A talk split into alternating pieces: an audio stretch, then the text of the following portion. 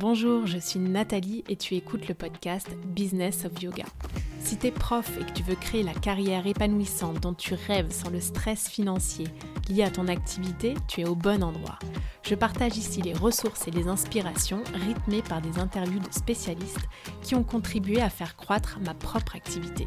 Bref, le guide que j'aurais rêvé qu'on me donne quand je me suis lancée il y a seulement quelques années dans l'entrepreneuriat je synthétise pour toi les outils que j'ai appris via des guides simples et accessibles pour optimiser tes revenus de solopreneur du yoga. Tu peux suivre l'actualité du studio sur kind.yoga et pour un max d'infos sur les programmes et les lancements de notre école, abonne-toi à la base élève dans la description de l'épisode. Bonne écoute Hello à toi, je suis ravie que tu me rejoignes pour cet épisode. Le sujet d'aujourd'hui je l'ai préparé parce que j'avais vraiment envie de partager avec toi le process de travail qui a abouti à un événement très réussi. Si tu m'écoutes depuis un moment, tu sais que je vais parler de l'event de networking que j'ai organisé le 5 avril dans le studio chez Kind. C'était avec tout mon réseau professionnel. Dans cet épisode, je vais partager avec toi les 5 étapes que j'ai mises en place et tout particulièrement un outil super puissant appelé la stratégie de l'entonnoir qui m'a aidé à faire de mon événement un grand succès. Si tu veux utiliser la méthode, il te suffira de suivre chaque étape que je vais détailler pour dupliquer cette stratégie lors de l'organisation d'un de tes événements. Pour un peu de contexte sur mon parcours, ça fait un moment que je suis dans la vie active et j'ai organisé beaucoup d'événements. Alors, j'ai jamais travaillé dans l'événementiel, mais quand même, qu'il s'agisse de festivals, d'ateliers, de programmes, de retraites, eh ben, je commence à avoir un peu de bagage quand même. Mais c'est que très récemment que je me suis rendu compte que j'étais pas franchement à mon max en termes d'organisation. Allez, on va dire que j'étais à 70%.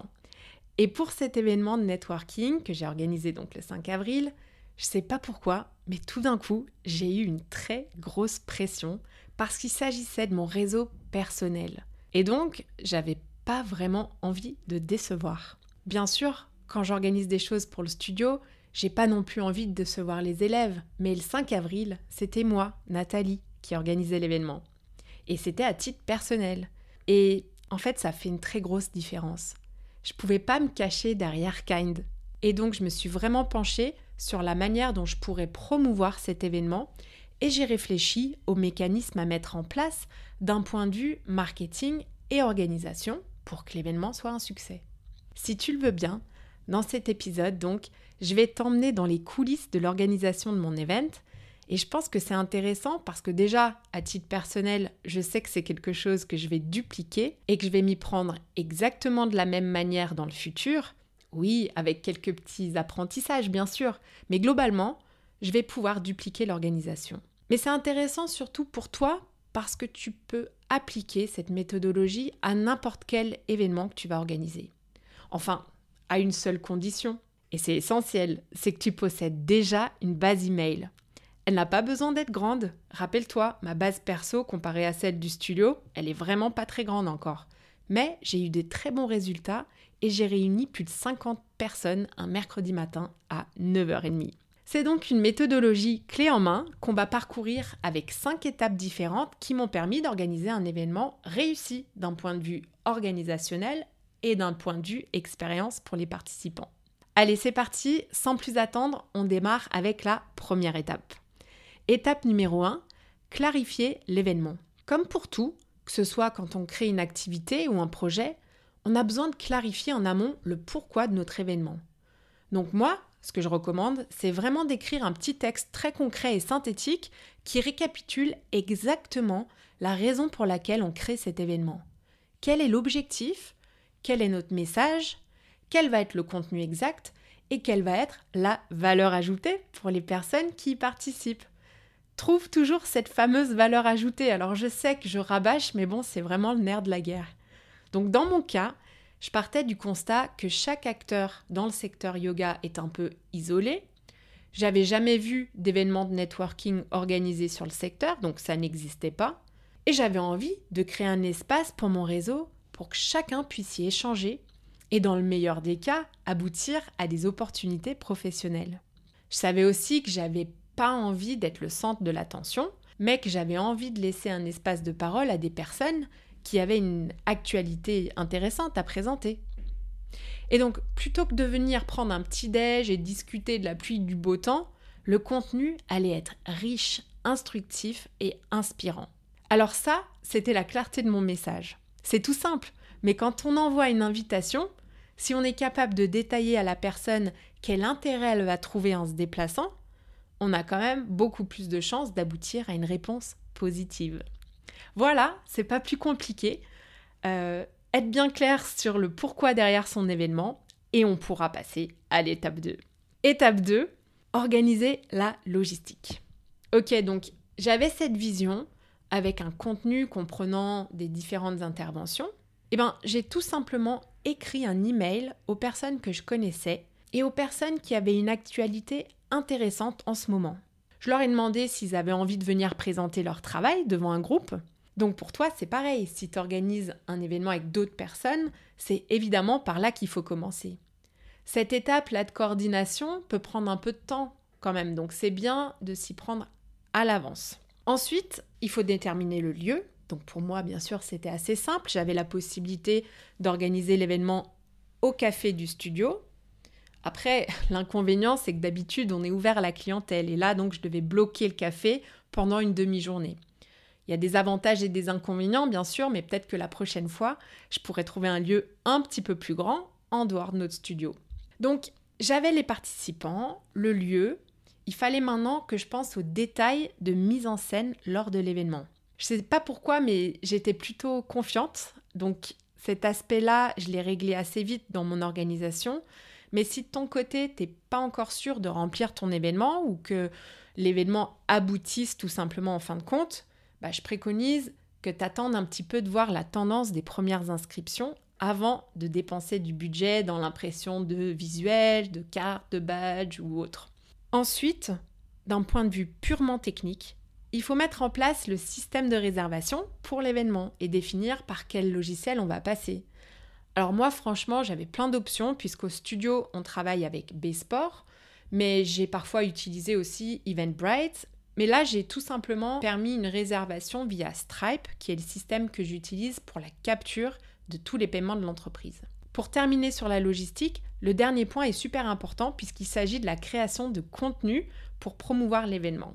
Ce que j'ai fait de mon côté, c'est que j'ai d'abord créé une page générale sur mon site, une landing page. Cette page, elle explique en quoi va consister l'événement, donc, si tu suis, c'est ce que j'ai détaillé dans l'étape numéro 1. Et cette page-là, elle est cruciale parce qu'elle doit vraiment donner envie de participer à l'expérience. C'est là qu'il faut sortir euh, les plus belles photos, les vidéos, encore mieux si tu as des vidéos. Moi, j'en avais pas, mais peut-être euh, des petits textes qui expliquent en détail quel va être le déroulé de ton événement. Moi, j'avais bien sûr inclus des présentations sur les différents intervenants et le petit bouton qui redirige vers l'achat du ticket.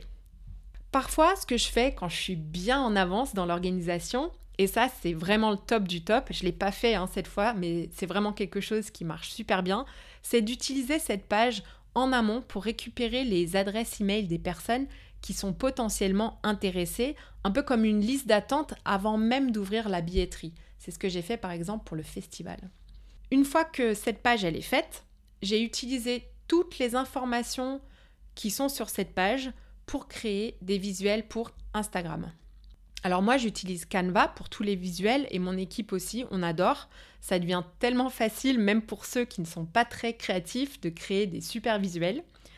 Et eh bien voilà, j'ai tous les éléments en main pour préparer la promotion de l'événement. Et oui, parce que là on passe à l'étape 3 qui est cruciale. Et tu serais étonné du nombre de personnes qui s'arrêtent à l'étape 2.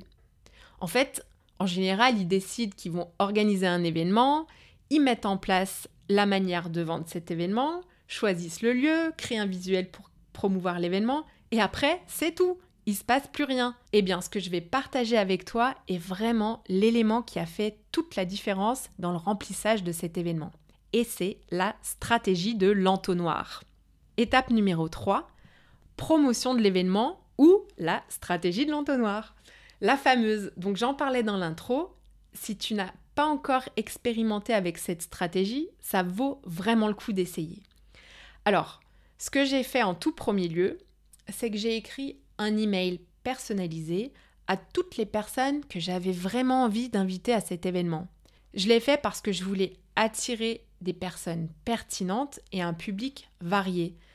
Et puis franchement, quand on reçoit un email personnalisé, c'est toujours plus sympa et ça marche super bien pour tout type d'événement. J'ai en fait de cette manière, euh, quelque sorte, donné la priorité sur les réservations à mon réseau proche. Une fois que ça s'était fait, je pouvais officialiser le lancement de l'événement et je m'y suis pris de trois manières différentes. Numéro 1, le plus facile, j'ai lancé la com sur Instagram avec les stories et tous les visuels que j'avais préparés en amont. Numéro 2, j'ai fait coïncider un épisode du podcast sur le même thème que mon événement. Malin, non Numéro 3, j'ai créé une série d'emails en entonnoir à toute ma base et c'est là que je voudrais m'attarder un petit peu. Un entonnoir, qu'est-ce que ça veut dire Tu me demanderas peut-être? Eh bien, c'est tout simplement une série d'emails qui permettent d'annoncer l'événement et de continuer de parler de cet événement aux personnes qui ont manifesté de l'intérêt. Le point de l'intérêt, il est important parce que ça sert à rien de bombarder ta base avec un événement s'ils sont pas du tout intéressés. C'est pour ça que c'est important d'organiser tous tes contacts email avec des tags et de choisir un système qui te permette de classer tes contacts en fonction des liens sur lesquels ils cliquent quand tu leur envoies des emails. C'est exactement ce que j'ai fait. J'ai créé un tag network qui voulait dire en gros que la personne était intéressée par mon événement puisqu'elle avait cliqué sur le lien dans mon premier email. Alors j'espère que tu me suis parce que si tout ce que je te raconte là te paraît un peu loin ou compliqué, je voudrais vraiment prendre un petit instant pour t'inviter à faire mon workshop d'une heure sur la base email. Il est disponible sur le site de l'école, ça coûte seulement 30 euros et après ça, tu auras tous les outils et les connaissances nécessaires en main pour démarrer ta base mail et optimiser ton activité de manière ultra professionnelle. C'est pas si compliqué une fois qu'on commence à connaître le mécanisme des tags. Donc concrètement, si on détaille mon entonnoir, j'avais plusieurs emails comme je le disais. Un premier qui était une invitation à participer à l'événement. Et donc les personnes qui ont cliqué sur le bouton pour consulter ma landing page ont été taguées avec le mot network dans ma base. Ensuite, mon deuxième email était pour annoncer la sortie du podcast et l'épisode parlait de l'importance de cultiver son réseau. Et dans cet email, pareil, j'avais mis un lien vers la landing page de mon événement. De la même manière, les personnes qui ont cliqué dessus ont été taguées avec le mot network et c'était là le démarrage de la série automatique. Cette série automatique, c'est simplement quelques emails sur une période de deux semaines. Là, j'ai fait environ deux par semaine au total et avec à chaque fois l'accent mis sur l'immense valeur ajoutée que les personnes allaient trouver en participant à l'événement. D'abord, j'ai détaillé bah, quel était l'intérêt pour eux, l'importance de participer à un événement de networking, et ensuite, j'ai fait un focus sur les speakers et sur les actualités qu'ils allaient venir présenter. Mon système est tellement bien fait que si la personne elle achète un ticket, eh bien je peux automatiquement la retirer de la série automatique puisqu'il n'est pas intéressant pour elle de recevoir de la communication sur un événement si elle a déjà pris la décision d'y participer. On a toujours un peu peur d'envoyer trop d'emails et de polluer les boîtes, et peut-être que tu te reconnais aussi un peu ici. Mais cette peur peut vraiment être contrée par le fait de communiquer des choses qui intéressent les gens. Donc si les personnes cliquent parce qu'elles veulent en savoir plus, ça veut dire qu'elles sont intéressées ou qu'elles sont curieuses. Et tant qu'elle clique, eh ben, je continue de proposer mon offre. Et je te conseille de faire la même chose. Résultat, avec cet entonnoir, j'ai rempli l'événement en moins d'une semaine. Ça m'a vraiment fait réfléchir et ça m'a fait dire que franchement au studio, on pouvait vraiment améliorer notre travail sur la promotion de nos événements. Donc là, événement complet, encore une fois, beaucoup de personnes s'arrêtent à cette étape, mais on peut aller encore plus loin. Comme l'événement était complet, j'ai voulu capturer les emails des personnes qui n'avaient pas eu le temps de s'inscrire et qui potentiellement seraient intéressées pour participer à l'événement la prochaine fois. C'est un très bon moment pour continuer d'augmenter sa base quand on a un événement complet. C'est même le top du top. Allez, on passe à la quatrième étape, peaufiner l'expérience de l'événement. C'est là que la pression, elle est montée encore d'un cran.